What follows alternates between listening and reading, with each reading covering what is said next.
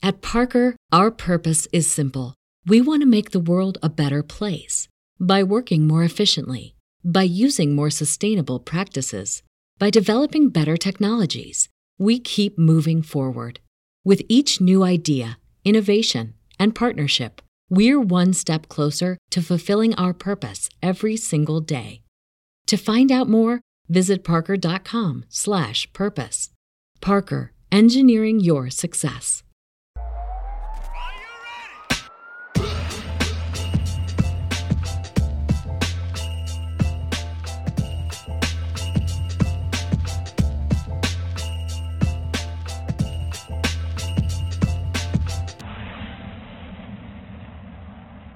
Welcome to another edition of the Bhandwagon Podcast. And today um, is is one guy. When I first put in this thing together, I had um, a bunch of areas that I wanted to cover, and I think there was only a few people. If I put them into kind of like a Venn diagram, it's some of the interests that I've got and kind and the overlaps.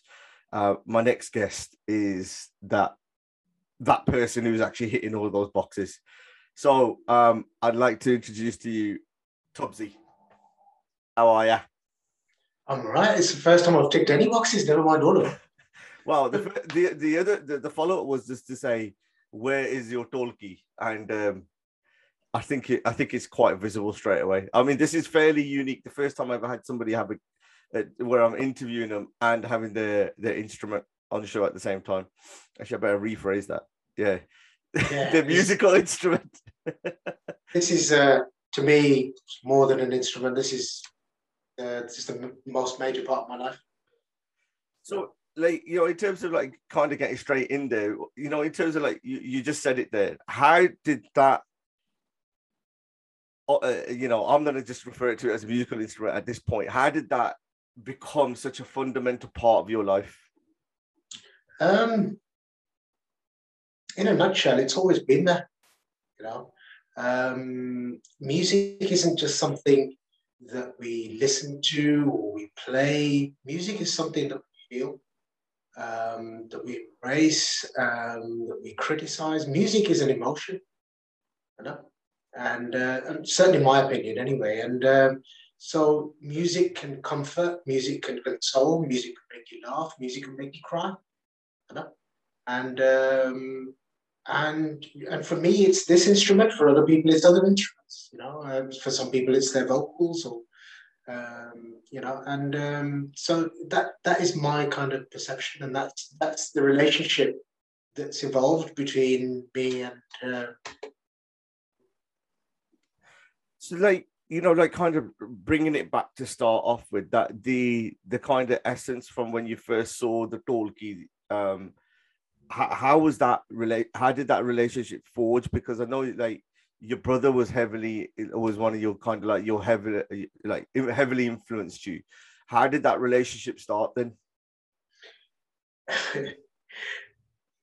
Originally right um, my dad and my brother used to get me to play dholki uh, at home because it was like you said my brother's dholki and other instruments were always lying around. And as you could you know, everybody could the right. I was always overweight, right? So as a as a as a uh, as a baby or as a young child, when I was, you know, uh, the doctors and everybody were quite concerned, right? We right? And you you got to do something, right? So my dad and my brother, both musicians, um, you know, both my idols, and my dad was my star, right? They come up with this idea that um, he's always pottering around with the especially difficult bass, right? Right, that bass. We give him an especially difficult one, right? Um, that he can't get the sound out of. He'll burn his calories doing that. Right. so hold on, hold on. So this, uh, so you started to play the dholki, or got introduced to dholki to you as a weight loss instrument. It, it was, yeah, yeah, yeah. It's um, so so instead of Tubsy at that moment you were Tubby. Yeah. And then formed into Tubsy. Okay, carry on. uh, I'm surprised my dad and my brother didn't think of the name then.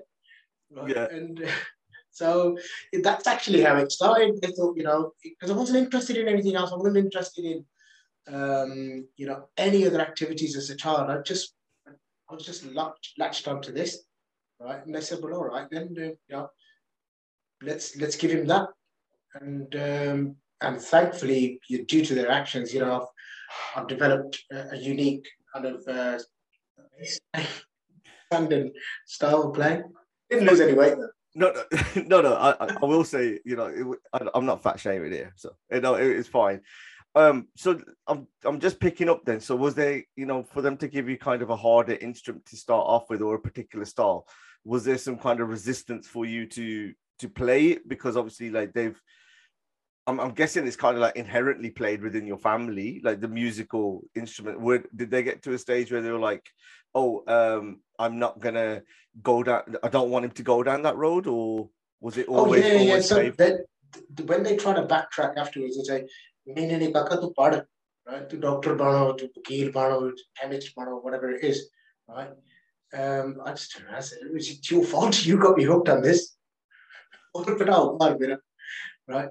You know, um, because they they sort of like realized that you know they created their own Frankenstein, as it were, because they were trying. Um, you know, I have been beaten and sworn at by members of the family saying, Aki, come for there. You know, I'm sure that you've probably heard this from other people that you've interviewed, certain people in my sort of era, right? Aki come for there, come for there, whatever it is, right?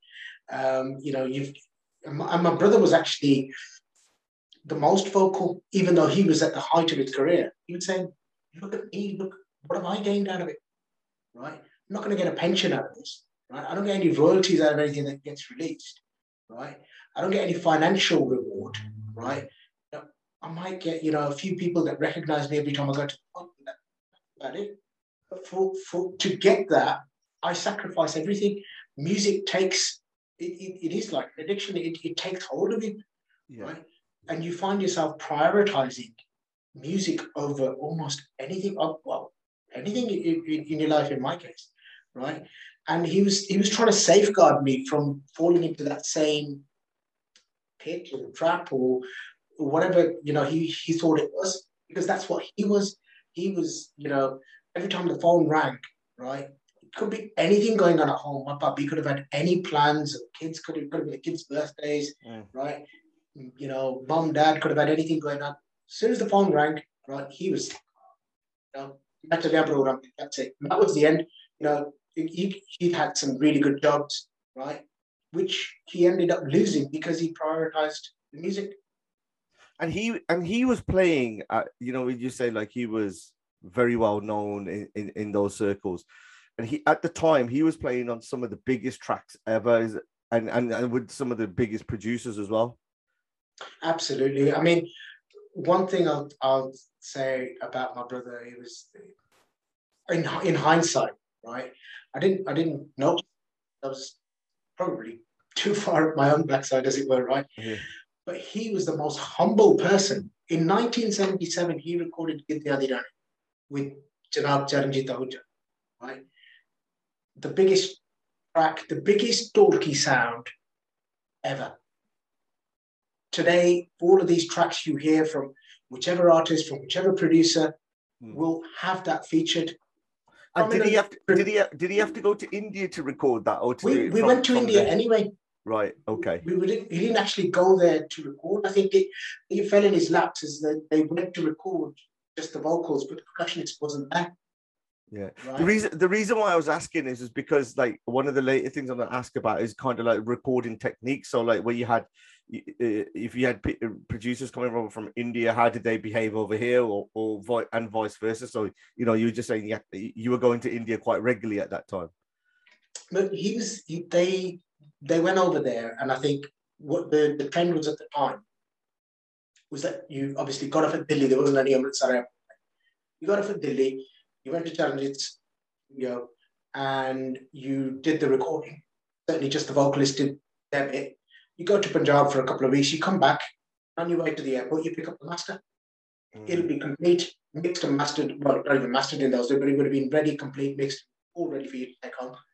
Right?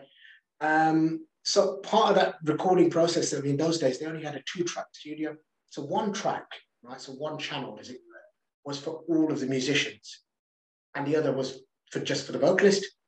So what had to be done had to be done. Then they couldn't say, well, like, okay, okay, so and so hasn't turned up. Going, we'll record him tomorrow. That couldn't happen.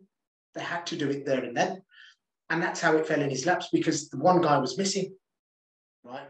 And they said, well, okay, your talking plays with you.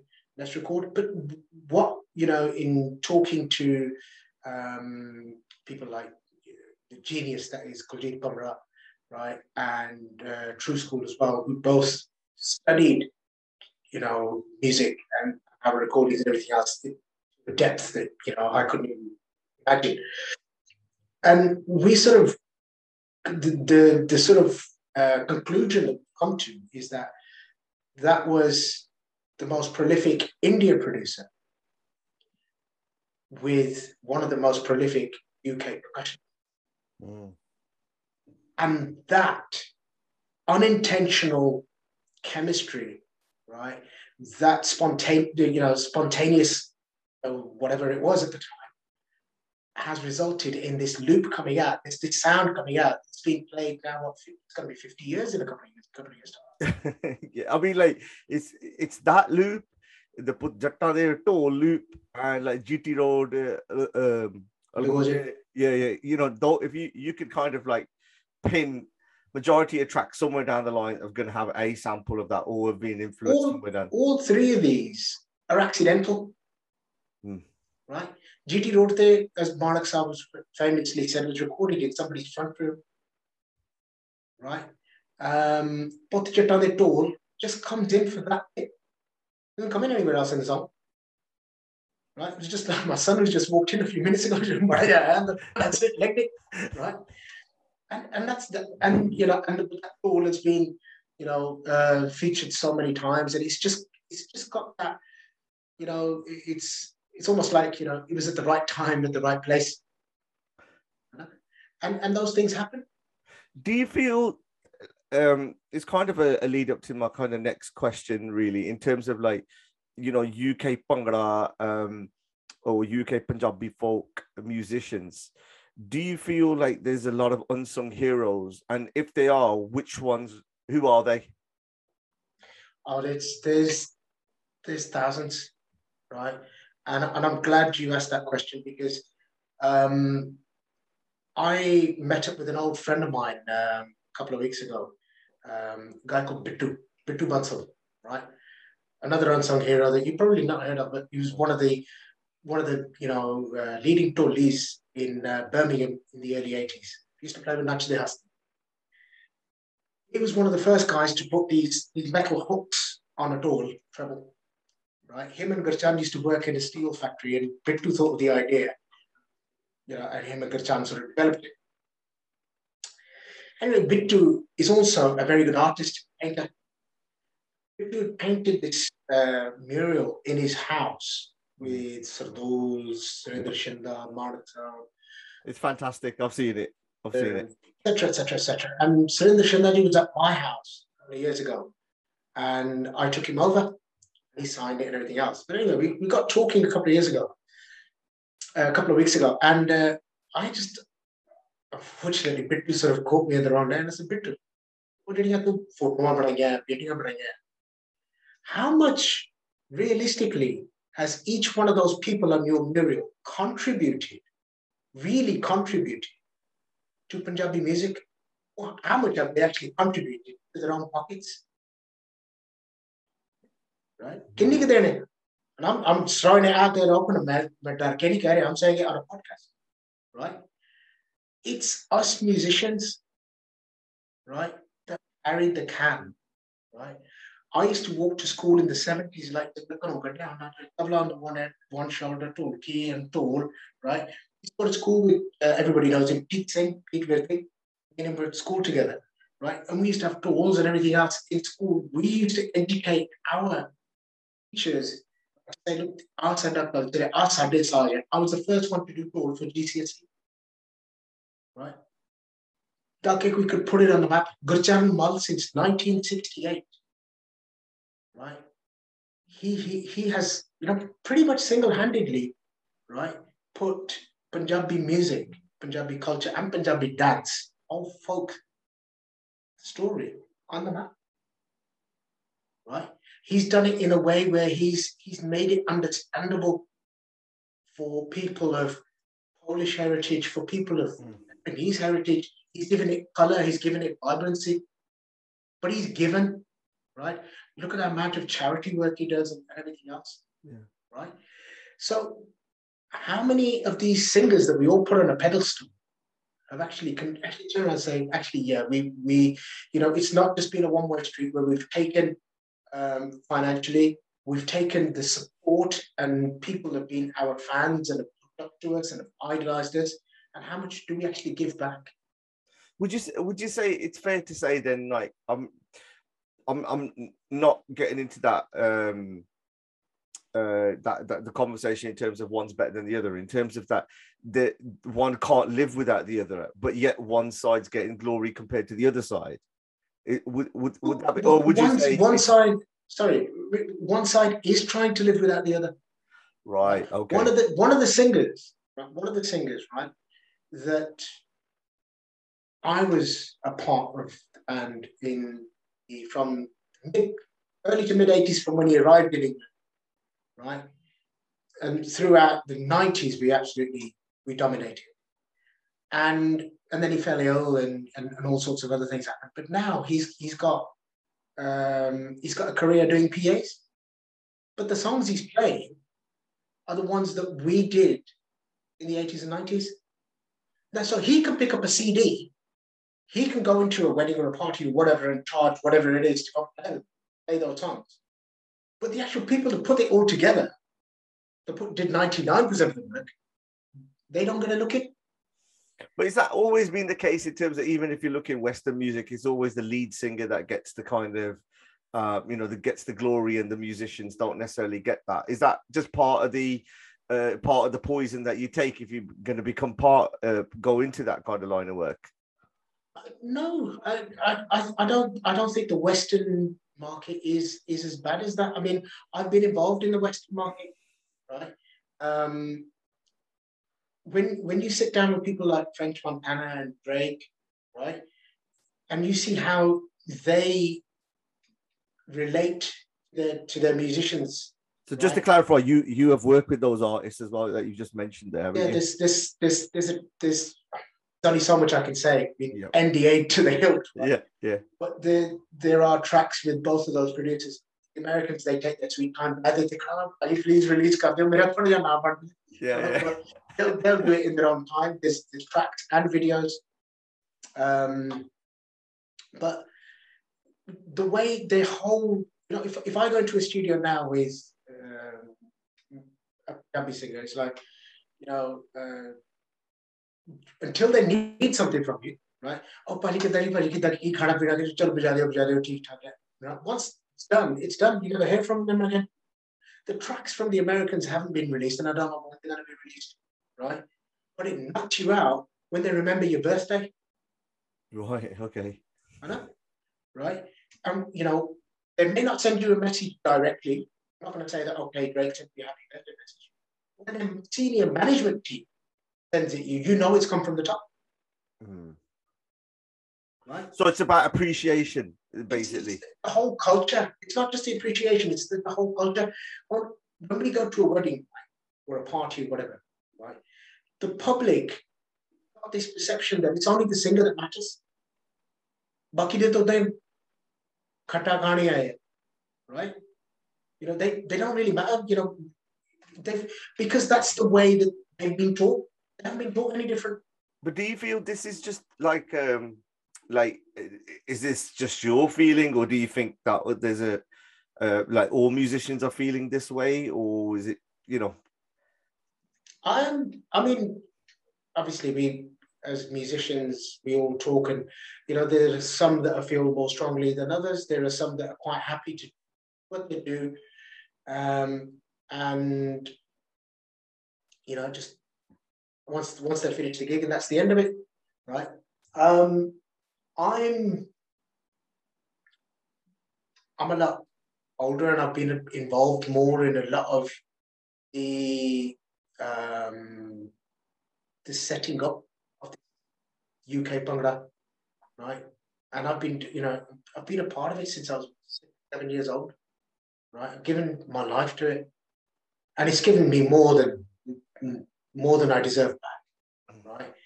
And so, you know, that's why I'm, I'm, I'm more passionate, and, and I'm more passionate, especially this, this thing, it's singers thing. I don't have anything against singers. Some of them are, you know, very, very good friends of mine, and I have a lot of respect for all of them, right? But you know when you've seen so many come and so many go, mm. right? But we're still here, me and, and a few others, right? We're still here. And it's about time that that was recognized and that was picked up as hang on a minute. You know, Tubsy, Buta, and so on, so on, so on, so on, right? You know, Jata Siridi Bishamya, right? oh, there's something in what they're saying. Actually, they're still standing. You know, so and so's come on, so and so's come, gone. Right? These guys are still there. Right? We're missing. No, I, I get, I get what you're saying. Just in my head, it was, you know, it's, it's, a weird comparison. But when you have, when you think of like, like even like with wrestling and WWE, you have like a Hall of Fame. If there was a UK Hall of Fame, obviously, like you know, you've just said like you saw Buta Jagpal definitely would be kind of inducted into it kind of straight away. Um, but then when I was thinking, what's the close recognition? You've got all these little splinter kind of awards groups going off. There's no there's no kind of unity within there. It's more of a gig of just earning tickets and getting money in there rather than the appreciation of the art um, in that side. But just going back to like you've you said that you've been part of you know how long you've been part of the industry. You've been part of many bands for those people who just don't necessarily know your kind of history, which who were the first bands and how did you get kind of in, introduced into those bands? Um, my first stage experience uh, was at um, in those days there was main Gurdwara in sort of Handsworth, Birmingham. It was on Wheeler Street in Lozells. Yep. And we we had a you know Gyani and, everything else. But everything was sort of like UK based, was, you know, uh, and it was very much a community affair as much as a religious affair. And everybody's heard of Boy Channa, the, one of yep. the first journalists. Far Cross finest. he was there. yeah, go carry on. Uh, and fellow Liverpool fan, right? We'll come on to I'll cut. I'll cut that bit out. right. Um, so Gersh Boychana's dad used to, be, used to play tabla there. And Gersh's dad, he, he couldn't see, he was right. And you know, when you've heard that when you lose one of your senses, your other senses Heightened. more alert, you pick up more. Uh, I was sitting as a, as a guard, I'm sitting at the front. Obviously, I wanted to hear the tabla, you know, that was that was my thing. And I was tapping my my legs or my uh, my thighs or whatever it was. I was just playing along. And Gersh's dad stopped it. And he said, uh, Onulekyo, whoever that is, bring him on stage. Right. And that was my first experience of stage. So you yeah, know, so you, he brings you on stage to and puts a dolgi in front of you, or you just sitting on stage just listening. I, I actually sat in his laps. Right. Let me sit in his laps and play his tabla right? Um, many years later, Gersh actually lent me that tabla for a while when I first stopped drinking. Wow. And it was it was a very surreal moment for me. I, I can't even describe what that yeah. meant. Right.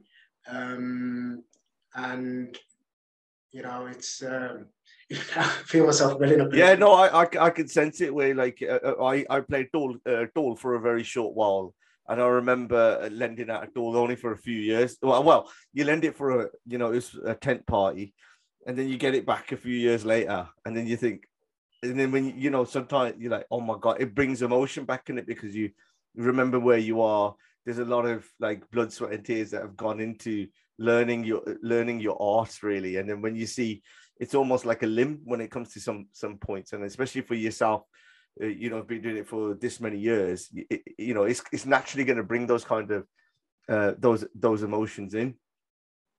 So you so you've gone from that stage, and then you when do you make the transition into kind of like UK Bhangra?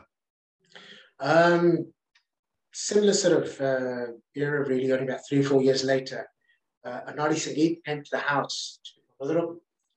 And um, my brother had gone out and they, they couldn't wait any longer. So they said, uh, Chal Shote, tu chal chal. I got all ready. You know, my claim to fame, right? And, um, and then my brother turned up. so, Did you? ma- w- w- Was it the era where you had to have your whole your own uniform, or you could just turn up what you like? but with, with Anadi Sangeet, it was a bit more liberal. But okay. with the one that I, I brought that up because that day I learned the most valuable lesson of my musical career. I actually kicked off when I was a kid, right? My mom was still alive, my dad was there, right? So I could, you know, throw tantrums and whatever, right? And um, my brother turned around and, and he said, Equin, had you have gone to this show and somebody said to you, be uh, Tolki Sorkarniya, tune your Tolki, yeah. what would you have done? If you'd have played tabla on your tabla route, what would you have done? I've got no idea. So sort that out first. Veja, he stage thing. The resilience, the backups. and to date that has been the most valuable lesson in my career I didn't like it at the time you probably didn't understand it at the time but I get it now. You know, it's very, very important to you know, not just take photos with this or have it in front of you for your podcast, right? You've got to know your instrument and you've got to know when when it needs attention and what sort of attention it needs and what to do. But tuning is do you, I- I'm just going to go slightly off track and then come back. And do, have- you had many cases of where you've had it, had it, it's, it's malfunctioned and you've had to just do on the on the spot uh, repairs? yeah, yeah, with, with my uh, my my tool key and tools. Um, with tabla, it's, it's different. Once it's gone, it's pretty much gone. Then you have to to playing tambourine for the rest of the gig. Then. Yeah, all right. Oh, so you get yeah. Is it the tambourine, backing vocals, or triangle? I'm guessing.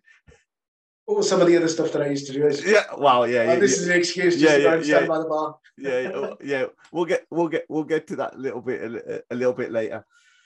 I want to concentrate on two main, uh, two kind of bands uh, for me when I was kind of growing up, and and and, and you're kind of a pivotal part in even my journey in terms of uh, uh, loving UK Bhangra. Uh, the experience with the with Satrang and then onto the Safri Boyz. Um, I've always wanted to know how come it was almost like the same kind of bands being used at the same, uh, you know, in same in same um, for different artists. Oh, with Satrang and Safri. Yeah. Um, Satrang happened like this. Um, myself, Sukshinder Shinda, we were part of his brother's band, right? It was called Nimana. And there used to be a pub in, the, in West Brom called the Three Mile Oak. And we were playing in that pub. And Bhajan was doing the video, Bhajan and Jack Jack were doing the video. And um, actually approached me. He goes, What are you doing with these guys? You know, they're you know, 20, 30 years older than you. Um, wouldn't you like to play with somebody more your own age? I said, Yeah, I really would. He goes, Look, my son Jet, he's got his own band. We, they were called Kalakar. Yeah. And the band was Bhuta Jagpal, Bali Jagpal, Jet Jagpal, Raj Jagpal, um, and Gurchan Puchagi, you know, from the Bhangra matchup. And they, they asked me to join in as well. There is a photo that does exist that Aparapujan does put up now and again on his Facebook. I'll see if I can get it and put it as an attachment. I, I don't think I'm in that photo. The, actually, could- yeah, yeah, the blue tops. Yeah, was it taken Yeah, at Holyhead yeah, yeah, And uh, Bali and Raj are wearing pink tops. I did get to wear the tops, but I wasn't in the photo. you took the Um, photo. I'm joking. So that's how I got in there. So um, Jazz Gill from Satrang, right? Uh, one guy who taught me heaps in this industry, right? And much respect, always. Um, he actually saw us play, and he discussed it with Bupa. You, you guys have got this new young percussionist, right? Why don't we bring him over to Satrang, right? uh, I'm hoping to say this, but it happened anyway. Right? I, so, just to say at this point, just for any purists on that, I'm not saying that they're exact same members in both of the in both of the bands. I'm just saying some of the key pivotal people were in, in some of the in, in both of the bands. Go on. Um, so yeah, and that's that's how I, I did. The funny story about Satrang was I went to the practice on Tuesday, and I had a juda and you know dresses and everything, and I was all quiet and scared and nervous, right? And it was like an audition. I got the audition on Thursday with long curly hair and, and everything else had changed. Right? I was like, yeah, I'm in the public industry now. This is it. So that so going into that one, you it depends how far you want to go and open up on this. It, it, you needed to be just like an image change because of that, or was it just no, no, no? It was pretty planned. It was going to happen anyway. Yeah. Like, okay. The the shock Satrang had was like, hang on, where's the guy we had on? Yeah, yeah, yeah. This guy with glasses, but with a full perm coming out. Another fine mess style that cover. Yeah, yeah, yeah. That that that. That's the Tubsy. Yep. Um. So yeah. Um. So that's that's how that happened, and then Deepa came into Satrang after I did. Me and Jazz actually found Deepa in, in the Blue Gates pub. In where in Smethwick? Those who don't know, Smethwick High Street, right, which is where we used to go after Satrang practices, even though I wasn't old enough, but right. Um, uh, so Deepa was with a group of friends. He was singing. We found Deepa, and Deepa, as we all know, fantastic vocalist, and just what the band needed because we had Slim doing the more sort of UK stuff and Deepa doing more India stuff, and you know we were getting a lot of recognition. The only thing with Deepa was that he, you know, he, we couldn't always find him, and it, it's still the same. Um, so we had a wedding at the night in, right, and it was it was, the, it was a rowdy crowd. It was like the SP boys, you know, the, West Drive, the, the, the, the condolers from, you know, Shinda and everybody, right? And so I obviously knew all of these guys. And I, and I said, Slim, there's no way you're going to carry this one off. I just had to shut up on it. and we need to do something. So at this point, Deepa's not there, I'm guessing. Deep, we couldn't find him. Tried okay. everything, his in-laws, his cousins, his brothers, and everything. And we're getting closer. In those days, we actually have to start at one o'clock at quarter past 12, you know. Can't we, find him.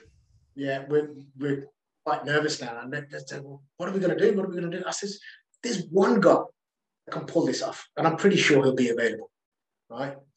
I knew Safri's home number off my heart. In those days, a big Motorola, only Jazz Gill had one of these, right? So he pulls out, you know, very reluctantly, you know, like 178 pence a minute or something. so we phoned Safri and and he was free to as he said he'd be here in like 25 minutes. And he used to live off Rookery Road in those days. I said, all right, give me about half an hour. Bug, bug, Alresford, Alresford Road. That's right. Yeah, Bibinan, keep Yeah, yeah. That was my. Uh, I've told this story on the way to school. I used to go past his house, John's house, uh, Shinda, Jazzy's all that when they were living down. I was in the area. I grew up with all this. The ends. I even know his door number, but I won't say. God, carry on. Yeah. So you, um, you have made the you made the the emergency phone call. He's picked it up. He's turned around and says, "Yeah, I can make it."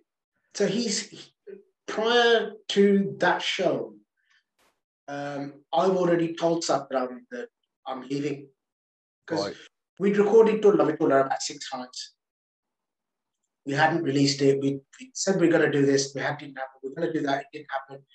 And Malkit had actually asked my dad six or seven times right, for me to join his band, right? It actually worked in my favor because Malkit was just delaying it, right, to get a better price out of him. So I got that as well at the end. One of the only people that did. and um, so my dad was on my case. Because look, Malkit's doing it. It's just released. He's the most busy artist in the world. And you're saying no to work for Satnam, right?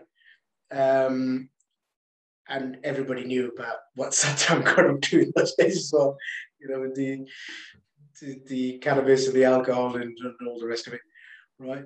And so, you know, dad always goes, you know, while you're flicking your perm. yeah. And so, and that pressure from home, and, and then the band was just not delivering. We were busy. We were, you know, recognized and everything else. But just wasn't happening. So I said to the boys, I said, look, I'm going to go.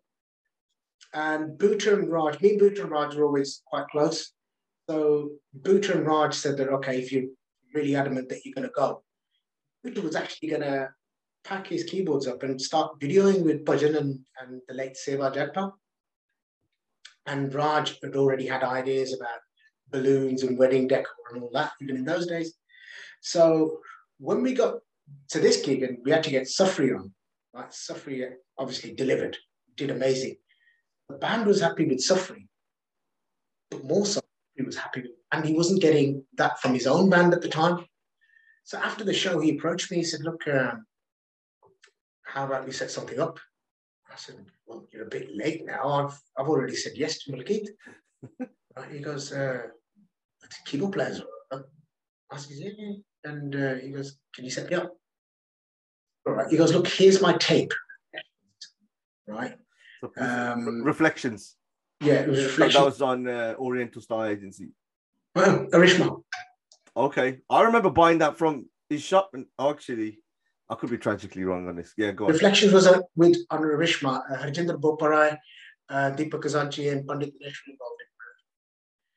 And that was the original and actually so we gave the tape think it was unreleased at the time. We gave the tape to Bhuta. And we went to see him again on Wednesday. This was Sunday. We went to see him on Wednesday. And he had, you know, you know what Bhuta's like. He had all the songs mailed and he had it all ready and everything. You know? And so I used to practice with Safri, but gig with Malkit. So, you know, I actively I stepped the Safri Boyz up, right? Got them in with each other, got, you know, saved Raj from his balloons and Bhuta from his videoing and they said, "I'm I'm ran with it." You know, um, all credit to Bhuta, but, you know, he he developed that, and then and coming back to the singers, he he developed, you know, mm. he he nurtured him and he he made that brand that the Safri Boyz brand was something Bhuta took from virtually nothing to you know to what it became, and it was it was probably the biggest one of the biggest brands come from the UK in the nineties. So how did uh, you know how did yourself then like you said you know you've mentioned kind of three brands uh, already in that in, in this in this bit. How did you kind of keep the peace with everyone at the same time? Because did you feel that there was more unity there? People got on a lot better than it is now, or do you think it was worse? I'll tell you a story. We were playing at the Dome, uh, the O2 Academy for those born after. um, and I went on with Safri, right? We did the thing, and you know, everybody's seen the video with the Dili and everything else, right? Come off into the change rooms, change my shirt, and then I've gone on with Malkit. Right, absolutely fantastic gig. And uh, as gigs were in those days, it was all packed out, right? And um, so come back into the changing rooms, and uh, Malkit's giving me half of my wages. And, oh, oh उसने ठीक है तो बाकी दिन सफरी तो ले ही ले होने and we had a laugh about it right and we could laugh about it because that was the era right? he was he didn't intend not to pay you know obviously put it out here you go right yeah yeah in today's banter. in age right? you know he would have had his head chewed off right? but in those days you know that that was the kind of thing you know, on stage there was this Safri and Malkit kind of thing that was developed, and it was a commercial development. Off stage, after the gigs, they used to both pop Island to uh, the Plaza Restaurant on Ladypool Road. We, we all used to. That was that was uh, our you know our place. You know, and uh, there was a lot of unity between band members. You know, we used to, on the way back to from gigs. I used to probably go to gigs with this. probably come back with I don't know, a Janak or, uh, or Saki or somebody like that, right? You know, and and, that was it. Nobody nobody said, oh no, you can't come in lab and you're in your right? It was just like, yeah, Birmingham, you're not take it, jump in, fine, we'll have a laugh.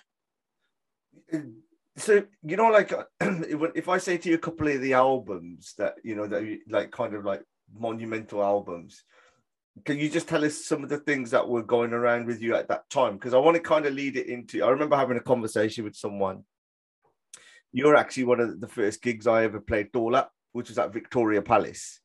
and um, we were part of the DJ at the time, like with Aparapajan, and up um, and uh, you, you, were playing dholki, and at the time you were just in severe pain with your back.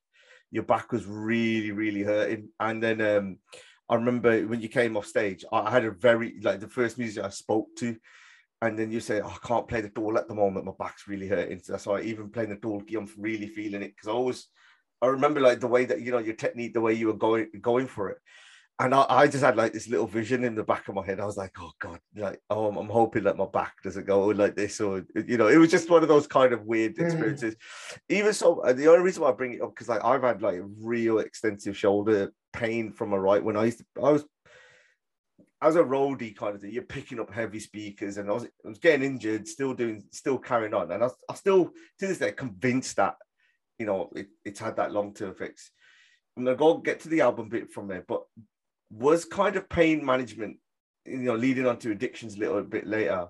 How were you dealing and coping with, you know, the fast-paced, multi, multi different bands you go into, and making sure your performance is always on the A game?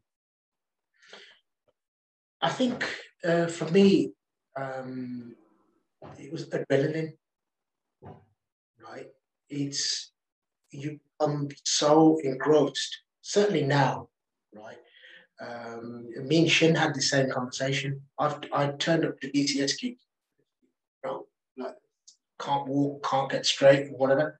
Right, gone on stage, gone like the clappers, come off stage, and it's I'm back like this. And they actually thought, right, Shin actually thought I was doing that to get out of loading and unloading right? And until I pointed out that I was actually being treated by one of his relatives that pulled up, right? Mm. The, and it has been due to, you know, playing on the chairs, uh, now standing up, lower back, it does get affected. When you're on stage and when you're in that zone, the adrenaline, right, it takes over and it, it, it takes takes everything else away, pain, emotion, everything else just goes, right? And that's what sort of um, became uh, a coping mechanism. Um, um, and, and yeah, and, and, sort of diverting my attention away from, from, that pain. It didn't work with alcohol. Now, if, if you're in pain when you're in alcohol, when I was in pain when, when I was drinking, and you think, you know, okay, I'll have a drink, it'll, it'll go away. But it was still there. You think, well, maybe I need more for it to go away that's what was happening. Pain wasn't going away, but your your sort of the, the devil on my shoulder would say, "Yeah, just one more, one more, and I promise you it will go away." But it was never going to go away, mm-hmm. right? Whereas this now, right, when you're just at one with this, there's nothing else in the way, nothing.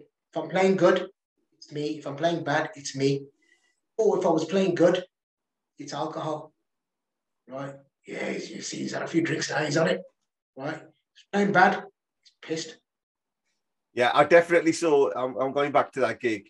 I definitely saw a change, uh, let me say, of atmosphere after the interval. so at the back of Victoria Palace, used the stairs to go all the way down. Mm. And I was a, I was a young young kid. I, went in, uh, went down there for the first time, just to like, you know, just watching and you know, I, I won't go too much into it, but I learned quite a lot about the Bhangra industry at that stage. Oh, yes.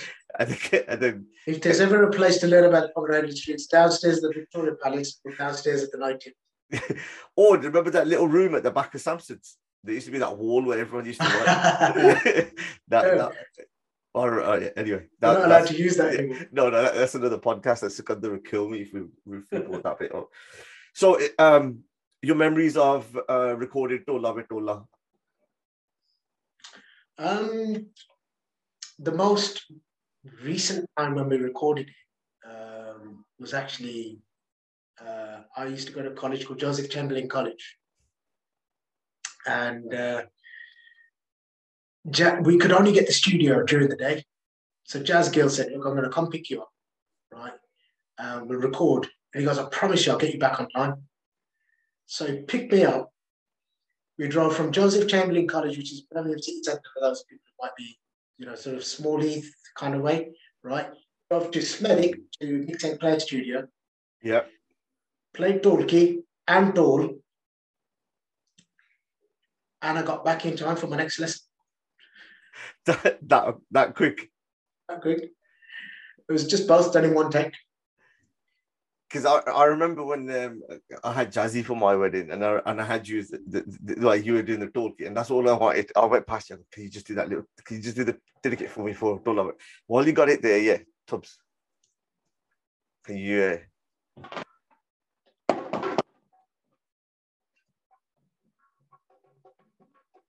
Uh,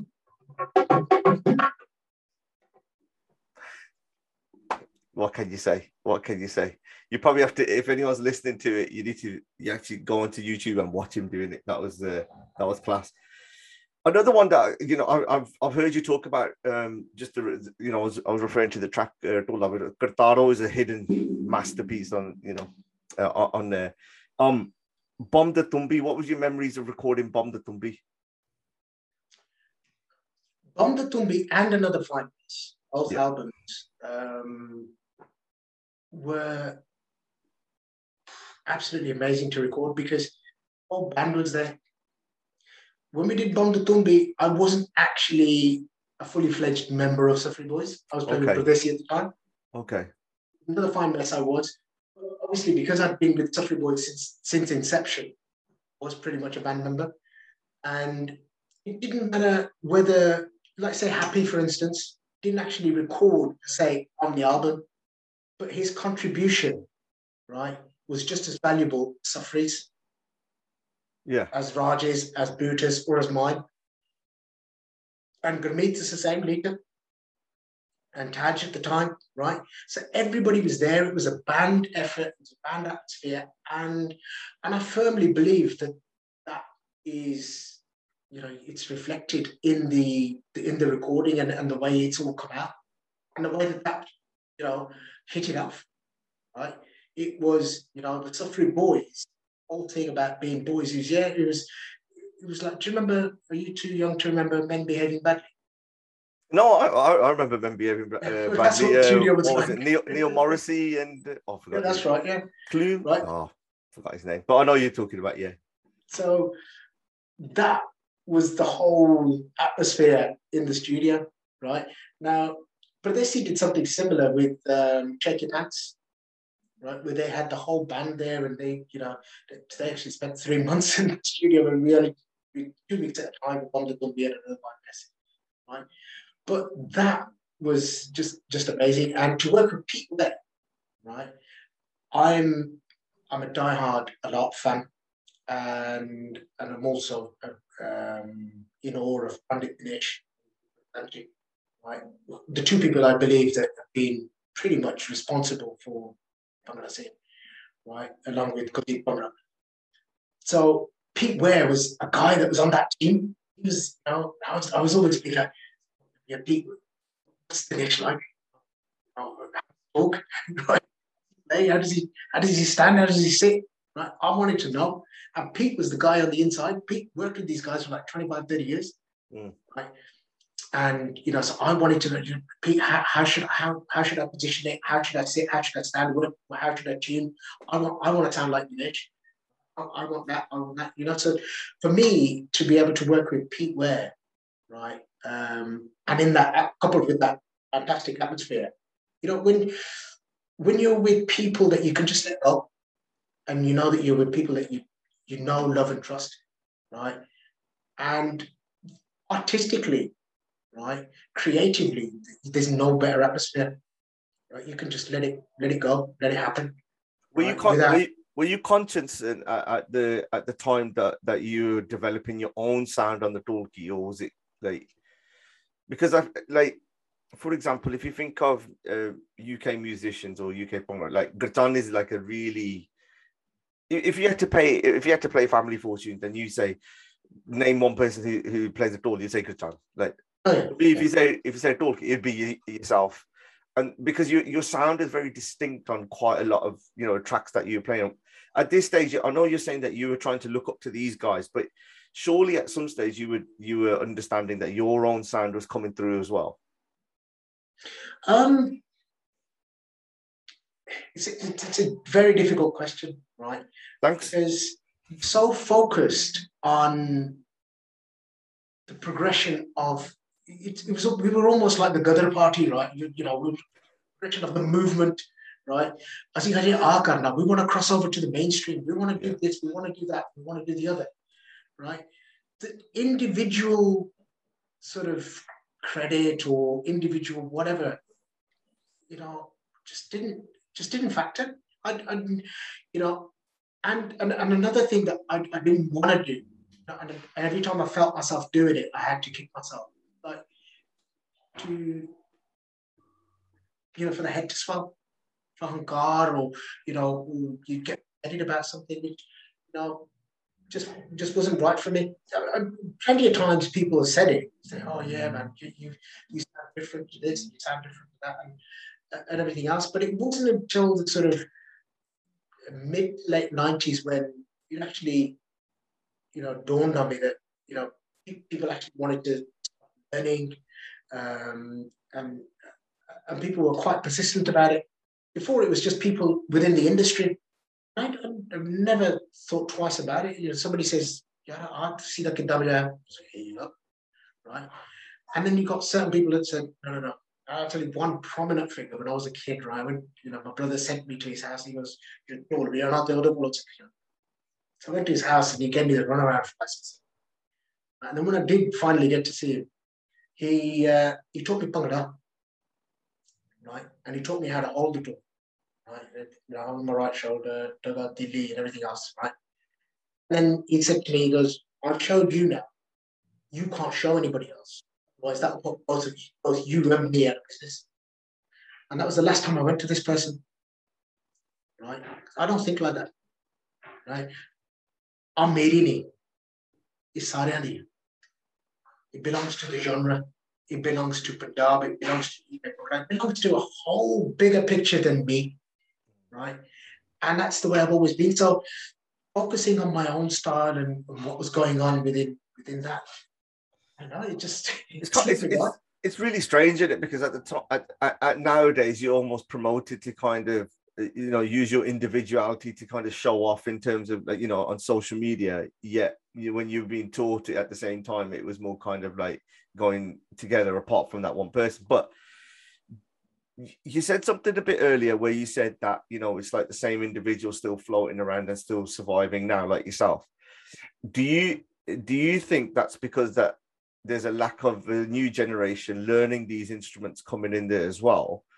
And um, if so, do you feel do, do you feel the responsibility to try and pass on the knowledge um, unlike that person that you were saying? Absolutely. I think you've, you've, you've answered the question. Um, you've answered your question. Yeah. Um, uh, okay, let me think of the well, next one. No, go, Karen. Right.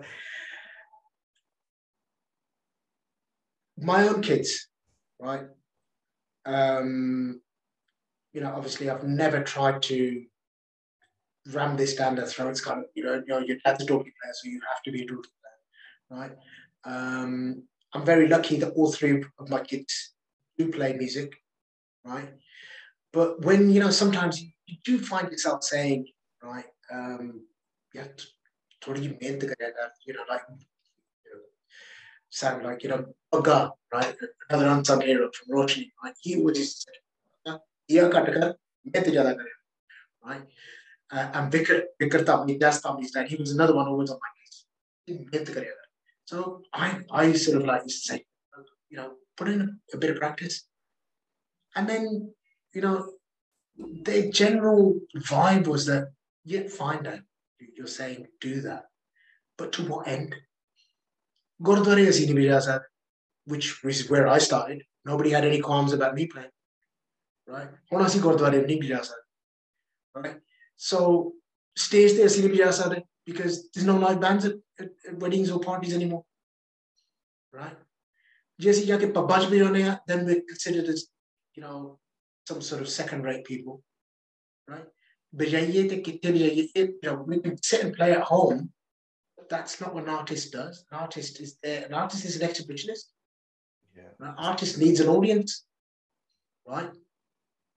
So with that in mind, is with um, with All Stars and certainly now with, with the live experience, um, I've tried to use that platform to get more and more youngsters involved, right?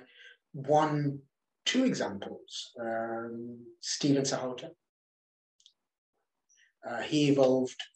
Uh, it, it, was a fantastic artist anyway, right? And he lived, even first him with down at Bullbusters. So he evolved, and you know, we used to take him with us on tour and you know, Ronaldo club, right? So he evolved through All Stars and Live Experience. Tabla Don from Manchester, phenomenal artist, right? Tabla, but not just the way he plays, it's the whole dedication behind it, right? His riyaz and the way he is able through the new tools of media, right, to able to to inspire other youngsters. And my aim isn't just to, to give them a give them a chance, it's to to inspire them to inspire others. Reach out to whoever you can reach out to. There's another guy um, from the 90s, a guy called Manjeet, right, who's recently been playing with us. Right? He produced a lot of Pardesi albums like uh, The Wallpaper, etc. And uh, he plays an array of instruments. You can start, you can hold on a dholki, drums, keyboards, guitar. And the, the guy is, is, is so educated very high profile job. He's, a, he's an example of maybe not to the kids, but to the parents and say, look, you can do both. Right? And and sort of have people like that. And then we've got uh, Harry Mataru, you know, Legends Band, he was plays with us, to say that, you know, you can have a career, and he's, he's been promoted as an inspector. So you can have a career, a, a mainstream career, will be a program musician. Bhangra musicians are not something to be frowned on. It's not something to be discouraged, right? And all, it's it is a genre that you have to learn. It's this. There, there used to be this myth. You don't have to learn how to play Bhangra. You don't have to learn how to play drum, right? Just because most of got the jal beat in our DNA anyway, right? It's because of the Punjabi, it's because of who we are. That you see that with you, you see that with kids dancing straight away, and it was the young exactly. kids. Right.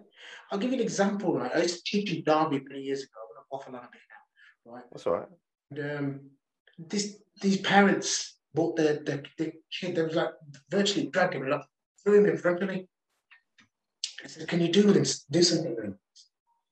I said, "Yeah, yeah, that's that's what I'm here for." Uh, I said, "What's the story? What's going on? Is he has he been naughty?" I said, no, no, he just keeps on banging everything he gets a hold of. You know, he's we get complaints from school. This kid was about eight, nine years old, right? He patile or whatever. He's just got his pens and sticks and whatever. And he keeps playing, right? And we just thought, you know, just bring him to you for a to just get out of his system. I said, okay. And the dad goes, he goes, I don't know where he gets it from. He goes, I don't listen to him. My wife doesn't listen to him. You know, speaking you know, which which is we don't know. As is a you Punjab. Yeah. Says. Says your parents. You know, yeah. I said, well, so is your son. I left it at that. right. Good good answer. So he ਜਦੋਂ ਦੇ you know ਕੀ ਕਹਿੰਦੇ ਨੇ ਪੰਜਾਬੀ ਨੂੰ ਖੂਨ ਚ ਉਹਦੇ ਵਿਰਸੇ ਚ it's in his culture it's, it is inherited right ਤੁਸੀਂ ਜ਼ੋਰ ਲਾ ਲਓ it's not going to go. But that doesn't mean to, to develop it, it's going to be easy. if he wants to take it to the next step, you have to learn whether it's dhol, whether it's tabla, whether it's harmonium, whether it's sarangi. You have to learn, and there's a lot of dedication that goes into this. I mean, you've gone through kind of like the journey with, like, you know, from how we started, and we're talking about from the next generation. I think one of the one of the things to kind of, you know, to kind of quote Dexter at this point, which was, along your journey, there was a bit of a dark passengers with you along along the way, and and and you've kind of touched on it a little bit with your addictions. Can you just um, kind of go into it a little bit in terms of you know the role that's played in terms of your career wise as well? Um, at one point, um, there was a film by Jackie Chan called The Drunken Master. Yeah, yes. Uh, I used to get called the Drunken Dholki Master. Is that your new Instagram handle? Um, to to begin with, um, it was I don't know. It was almost um, it was almost I don't know fashionable or trendy, uh, acceptable, um, and when when I came into the industry, I mentioned that I was at, a young age. A lot of people were older than me, so I used to just I sort of fit in, right? And to say, yeah, look, come on, I'm one of the boys, you know, because I can put away just as much as you can, right? Um, it started off pretty much like that. Um, but I, the backstory was obviously I was drinking, anyways. Age, in alcohol, um, had a relationship way before I went into playing on stage. But the music actually aimed for my addiction a lot. You know, um, drinking at drinking at the weddings, like drinking at the weddings and stuff yeah. like that. Um, you know, was was blamed for you know my excess drinking. Um, and to, to begin with, it didn't affect my career. People took me because I could still play while I was drinking, and but then it got to a stage where you know over the stamina went, the strength went, uh, and I was just drunk. I mean, I, I started to become a liability. Um, unfortunately, this um, almost front, but um, so Pardesi, you try at that at that time when you were with Pardesi, you your performance levels were dropping, and I was at my I was I was at my worst as a as a as a performer with Pardesi, but I've got to say I was I was in good hands. Um, Butta and Harchan Pardesi, right, forever in their debt, never turned their back on me once. Not to say you know they never stopped taking gigs, but you know, like so many times, I was I went through a whole lot of um, stuff. They were always there, always there. You know, um, and I'm you know forever grateful. They, those two are more than brothers. Mm. Uh, and like my family, I, I put them through hell as well, you know, um, because I cared, not because I, I physically did anything to them, but because were, I made them always worried and made them always scared of me. I that Yunuki where I don't know where he is today. They, you know, these three days of mobile phones, you know, so they had to physically come to my house to see if I was okay. Is he back today, or do we have to go out looking for him? You know, sometimes they'd find me better, sometimes they'd find me inside. But my dad couldn't drive. My dad couldn't get around himself. My brothers, you know, rightly so, they said, just and they'll be had enough. So Butta and Chan had to pick up dad. My, my dad would phone Chan and say, what the fail gaya, dekhi ta mara gadi you know. So, and they never once said, me, and uncle, we mom today, you know, know, sorry for time any or whatever. They always did. They always did. So you, you know the, the addiction is obviously having a, a, a an impact on your your your personal and your and your and your perform your your musical life as well at the same time. When did that moment kind of turn for you where you think, "What, well, I've got to do something"? Realistically, very early on. Very early on in my drinking, I was looking for a way out. Um, I drank um, destructively 10 years. Well into year one, I knew that I wasn't the same as everybody else. I knew that once I picked up a drink, I couldn't put it back down. Everybody else could have two pints and say, all right, lads, good night. You know, I'd be, you know, if somebody was saying I'm going, I'd be dragging them, no, no, no, better, better, of, you know, have one more. And then even after they all gone home, I was the one who still had on in the had one in the cupboard or under the bed or whatever it was. And the next day, I was the one who's me out in the morning. So you started drinking the, the the morning drinking had started at that point then as well, yeah. And then in, in terms of like you kind of touched on it really briefly, but there was this kind of culture within the kind of music, right? The drink and drug culture, which doesn't necessarily kind of come to it. For, I mean, you said that everyone was kind of blaming it as well, but surely it was it was having a, it was kind of fulfilling that because it's free booze as well at the end of the day. And if for an addict, having the supply there, endless supply is obviously one of the key things, isn't it? it I mean, it was, it, it, it, you know, it's it's so powerful, right? That even when it's not free and it's not available, you jump through hoops to get it. You, you're prepared to do anything. Mm. You're prepared to kill for it, right? So when it's there free and in endless supply, you know, it's obviously going to be taken advantage of. Um, I, I, remember having this conversation you very early on when we were, you know, when um, when we were in kind of a different kind of uh, environment around sort of uh, drinking, drugs, and addiction environment. And you were telling me about your trip to India and the extent of what happened to you in India, even when you came back over, uh, uh, you know, as an emergency case. You know, the, the real kind of severity of what alcohol had caused to go into that scenario to to where you were. But there was another kind of guest involved in that story. Are you able to kind of just just to share uh, to put it on record in terms of like um the the the incident that happened when you were asleep? Yeah um i can't protect the anonymity of the snake anymore I mean, the, the joke at the time, the joke still is, somebody said it a couple of days ago, you know, I got bitten by a snake, but it was the snake that ended up dying.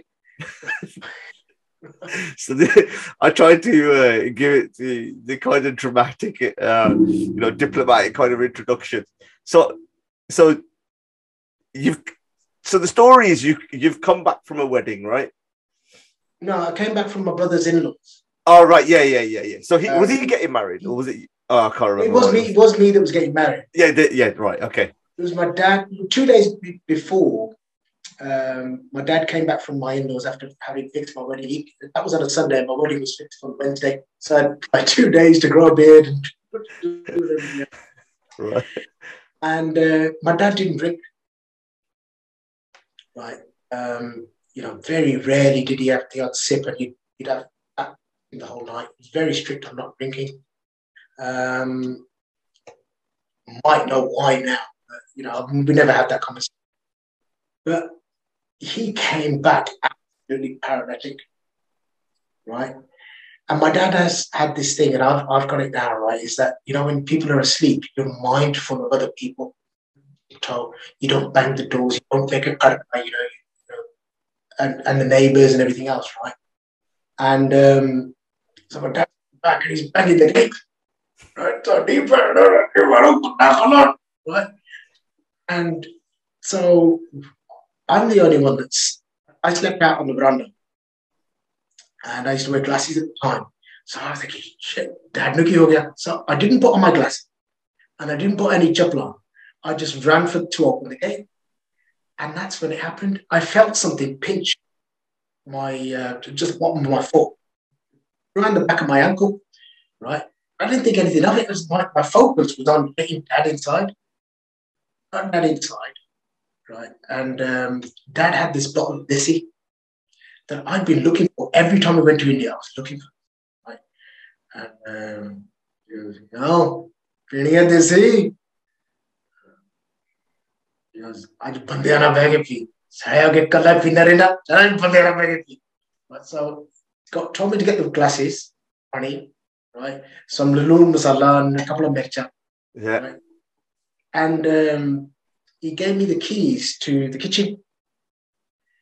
And uh, he goes, turn the fridge off. you know, who's going to argue with a drunkard? I said, all right, I'll turn the fridge off. And he goes, I obey by the Right. Then he goes, go back to the fridge, open the freezer compartment, So I've opened the freezer by this time, the ice is thawed. In there, he's hidden the key to a, to the sanduk in the freezer. so I've got the key trying- out there. Right. Just to hide it from you. Yeah. Oh my Right. days. Absolutely ingenious. This is the same person who told the donkey based in his way. Right. so I've got the key and I've opened the Sanduk and there's not there's just one bottle of this, there's like bottles everywhere. So I've got the bottle out, put it on the table, and um, I couldn't drink it. I got sworn at, everything, right? Why can't you drink? Like just something. What do you mean, like they like they poured it out for you and you couldn't pick it up and drink it? I poured it. I, there was three of us, me, my dad, and my brother. Yeah.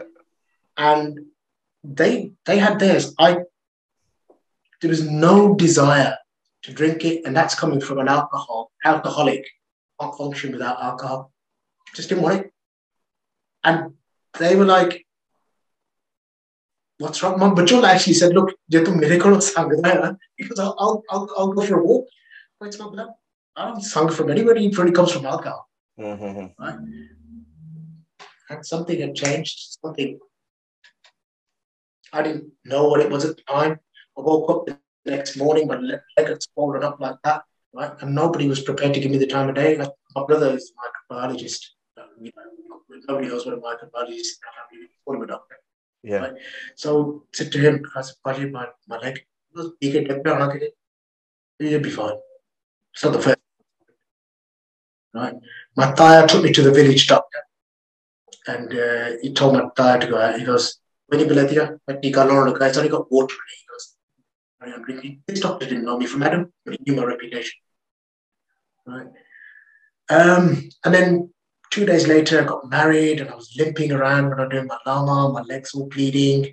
And, you know, So the actual- really- So even the actual wound itself was that started to seep through, or was it Yeah, yeah, infected? yeah, yeah. yeah. I'm, even on my wedding film, you know, you could see blood when I'm sitting with the flower, right? And the women were like cussing my in-law, saying, you know, because I, and I started to look really old, right? They said, "Today na bhi just to take her over to England.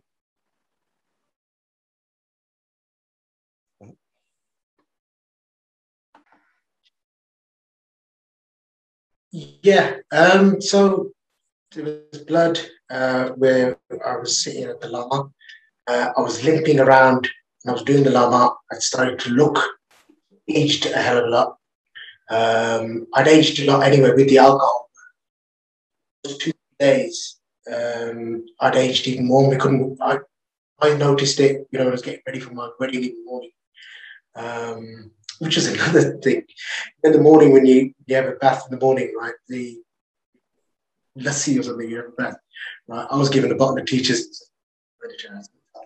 Oh, so they were giving you alcohol in the morning of your wedding to kind of sort yourself out. Yeah, because like they all knew that I needed it to function.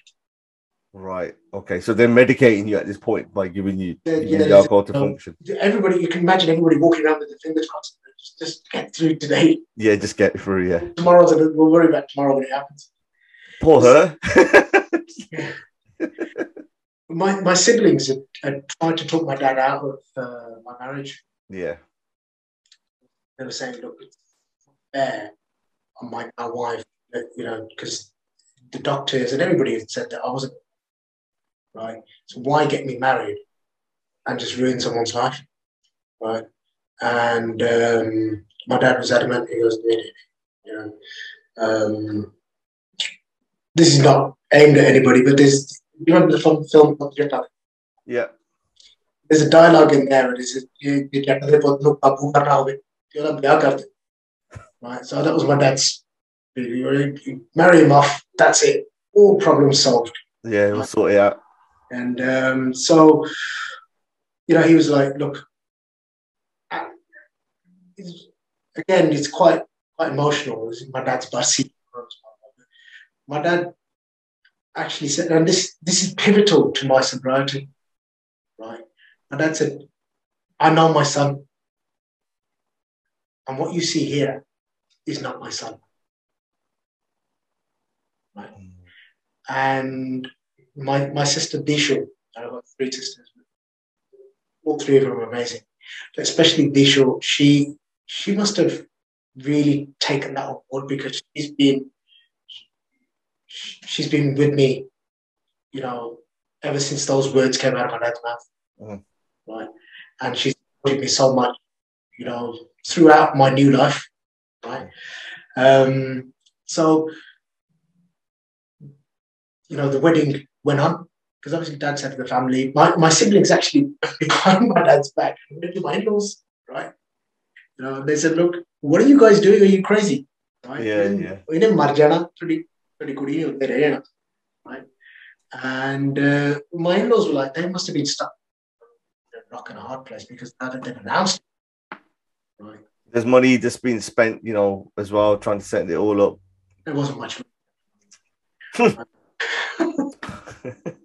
They're just I played Dawn myself. oh my god. So you you so while this is going on, the effects of the the venom of the snake. Do you know what like oh, in hindsight now, do you know what type of snake it was? We found out afterwards. Um, so the wedding happened, right? My in-laws obviously clocked up really wrongly and they offered to take me to the hospital and doctors, and, and my family just said no. He, he's he's in and out of hospitals like you know anything mm. back home, right? And it's all free there, and that's that's not sort of so why are you guys gonna spend money on it here? You're just gonna waste it. He's it's just another one of his little satan that he's had when he's been drunk, right? And my dad had this other bright eye. You know, you see them in the films like they got really long hair, beards, and uh, like Tarzan type, you know, mm. yeah, right? And buddy, right? So this guy's dancing around doing this black magic.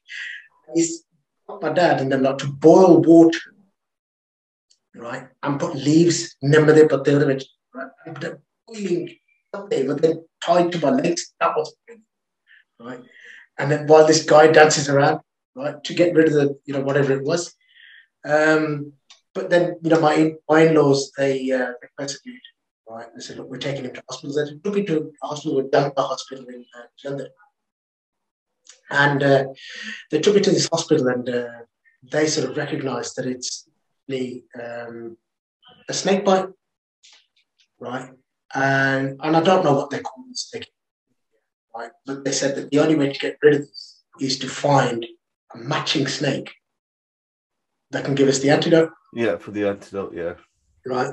And that didn't happen. Um, and it all just started to go downhill, to be honest. Um, very into areas, um, in and out of consciousness, um, seeing things, hearing things. Um, and another funny one was they, some Siana said, they said, look, take him out of hospital for take him to this cool, right, or this nalka, right? right? And that's that nalka was been known. So if you have a, a bath or you wash yourself at this nalka, no matter what snake you've been bitten by, it takes it away.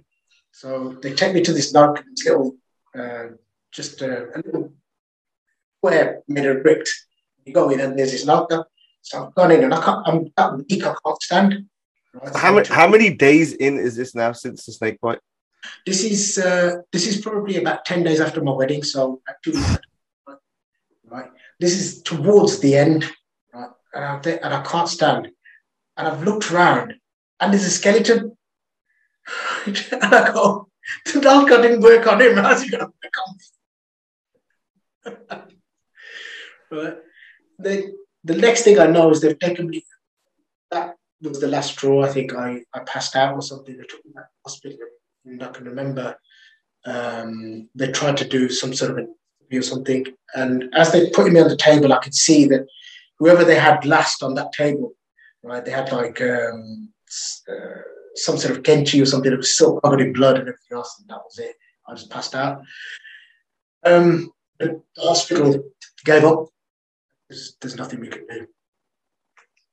In a stretcher the lobby on the floor, right? And me and my dad said goodbye to each other. can't can't even describe what that was. But I apologize to him. I for all the heartache, the stress, everything that I'd caused. And I thanked him for for unconditionally just always having my back. Always. Right? The things I did, I, I begin to um, and describe, right, in my alcoholism, right? You know, he got angry, you know, Kutia, Maria, whatever, but never turned. Never. Right? You know, and um, they were going to give it one last try. They were trying to get me from Jalandhar to Ludhiana. And the fog was that bad that the end of your nose. All of the cards were stacked against me. At a, at a time constraint to try and get me there. Right. Um, my elder brother had been with me in India, come back, and then he came back to India again to try and help. Um, and I ended up, after all of that, in can only describe as uh, A&E at DMC Hospital. And at DMC Hospital, for those that may or may not know, has got a reputation. Only two ways you come out of that hospital. You either come out cured or you come out in a wooden box. Right? Uh, mostly the latter. Right? And so got in there and I was always really crap at maths at school, right?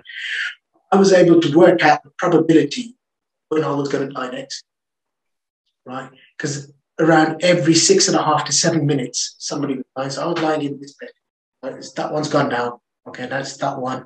So is it going to be that one or this one, or is it going to be this one next?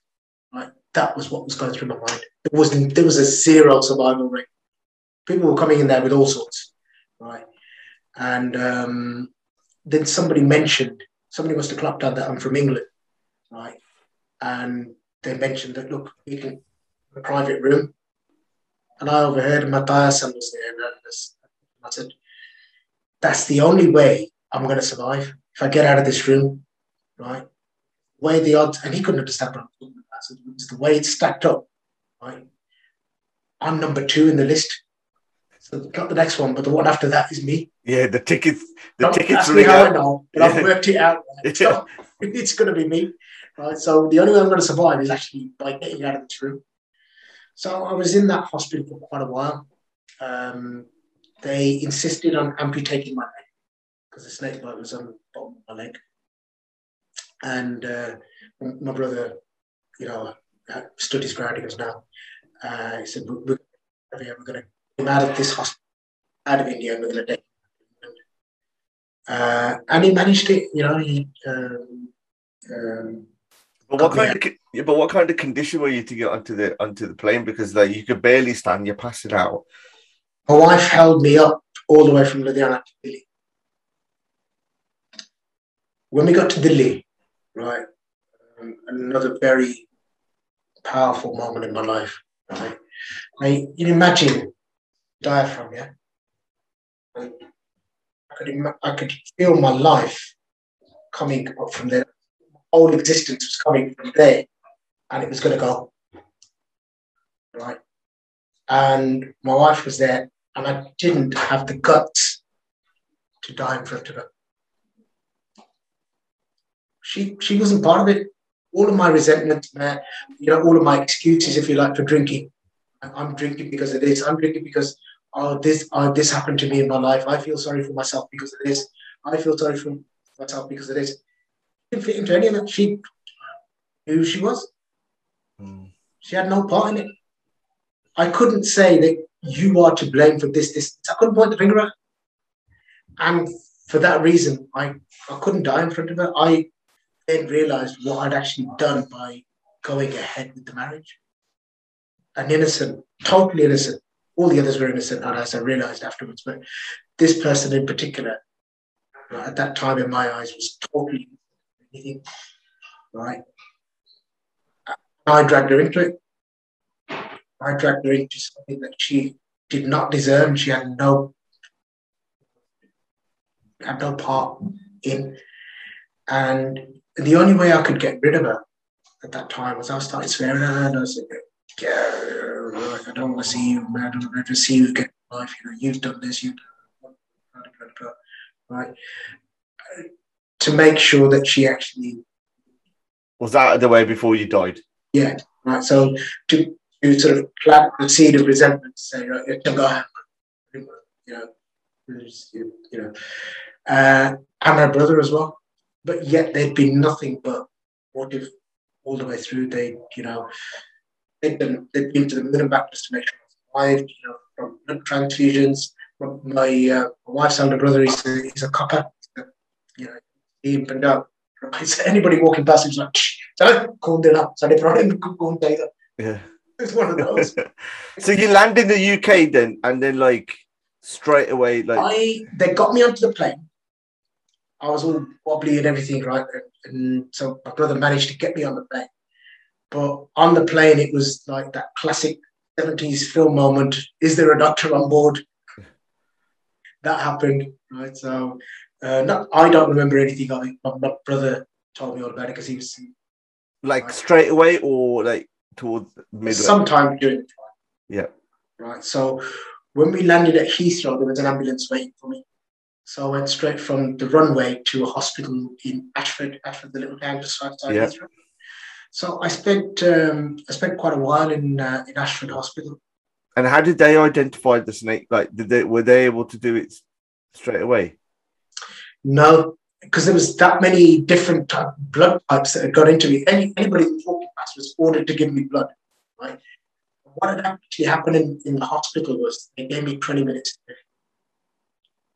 right? Um, by that time, my elder brother, the, the goalkeeper, the late, let's say, he was there, and he was always my next of kin.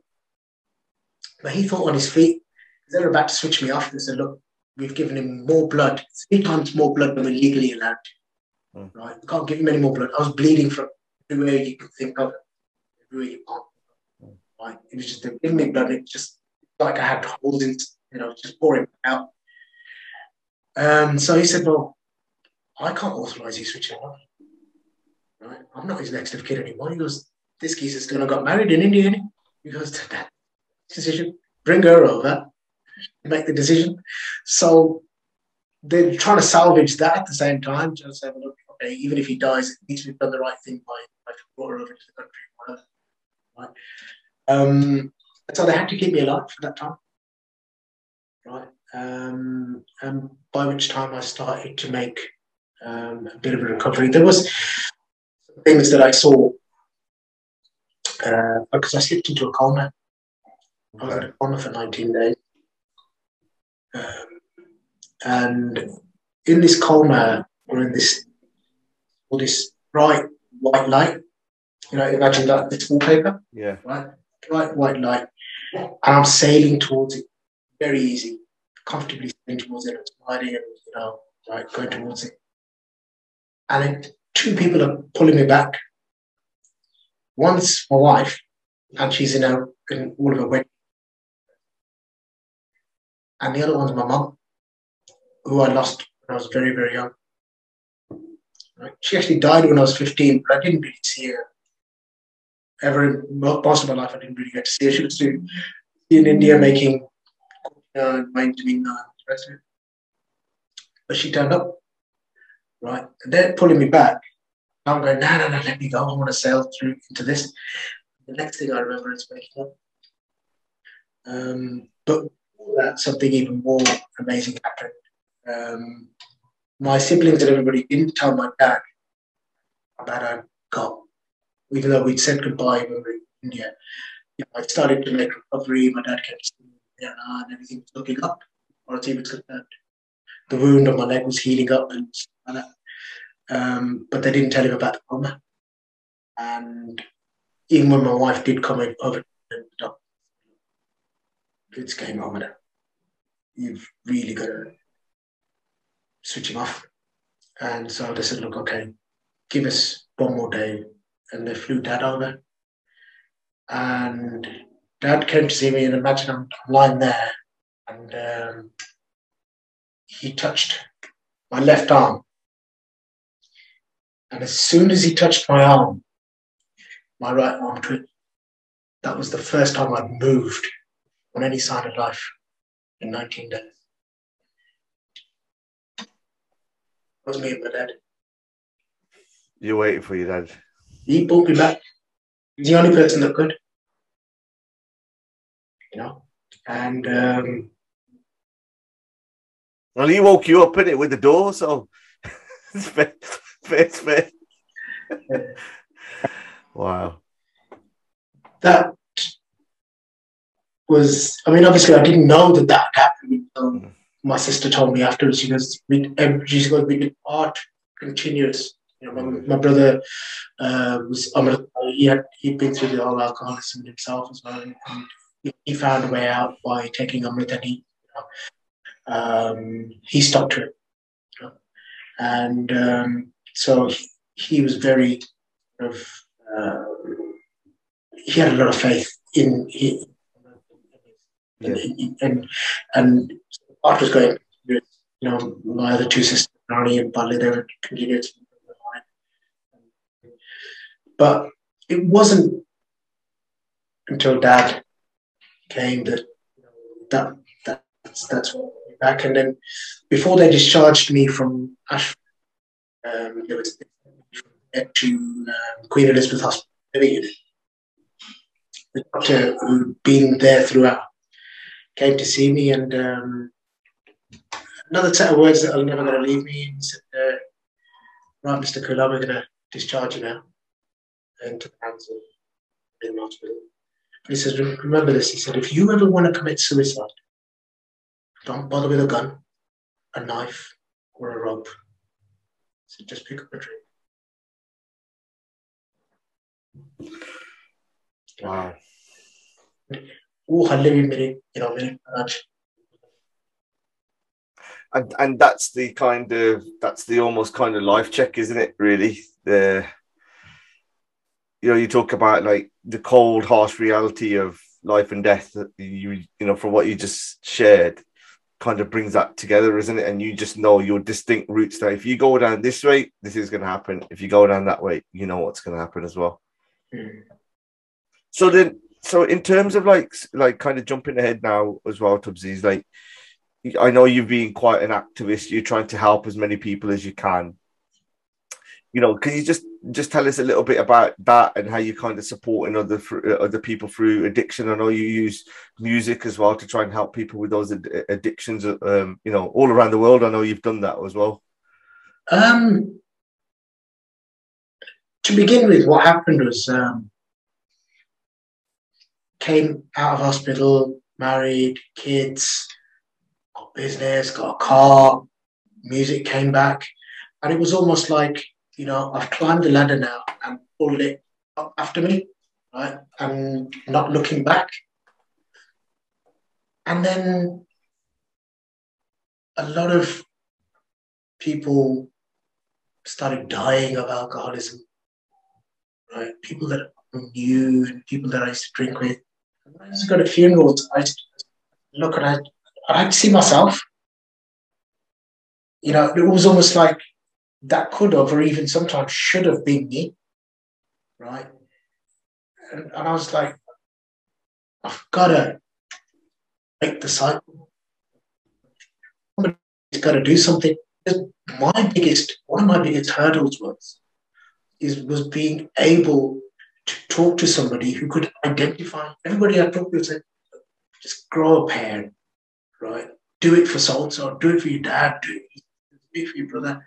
Well, get some willpower, right? That's what you're lacking, willpower, right? Or you're lacking, you, you just don't care what happens to it. Or selfish, you just and I was like, no, no, no, it's not like that nobody seemed to understand. And then I came across the fellowship, and I came across the fellowship by accident. Right, I was in India. Um, I've got to, I've got to tell this. Hopefully, not I took my car to India, and you remember I was talk, talking to you about the whole guard and head swelling that I avoided in music. um, when I took my car over to India, he caught up with me. So I had a bottle of Chivas in my car all the time. I was when I was driving around to London, I was meeting with big whoever, and I was pouring them drinks. And in hindsight, I knew it was only going to be a matter of time before that you started drinking. Right, that I would have started drinking. So this lady came to our house, Bend, right, and uh, she said, uh, "You just asked me by my uh, house name, uh, because my son's got a lot of pain. I think he's got. Do you know anything about pancreatitis? And it was that massive at the time. I was like, yeah, I know everything there is about pancreatitis.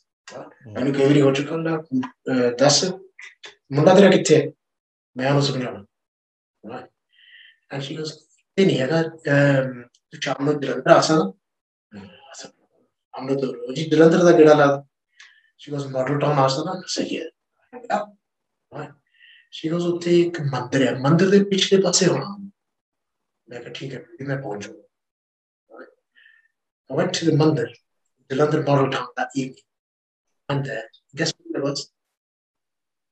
It was a Punjabi AA meeting. Um, Never saw that woman again in her life, in my life. Don't know who she was. She wasn't from our bend. Right?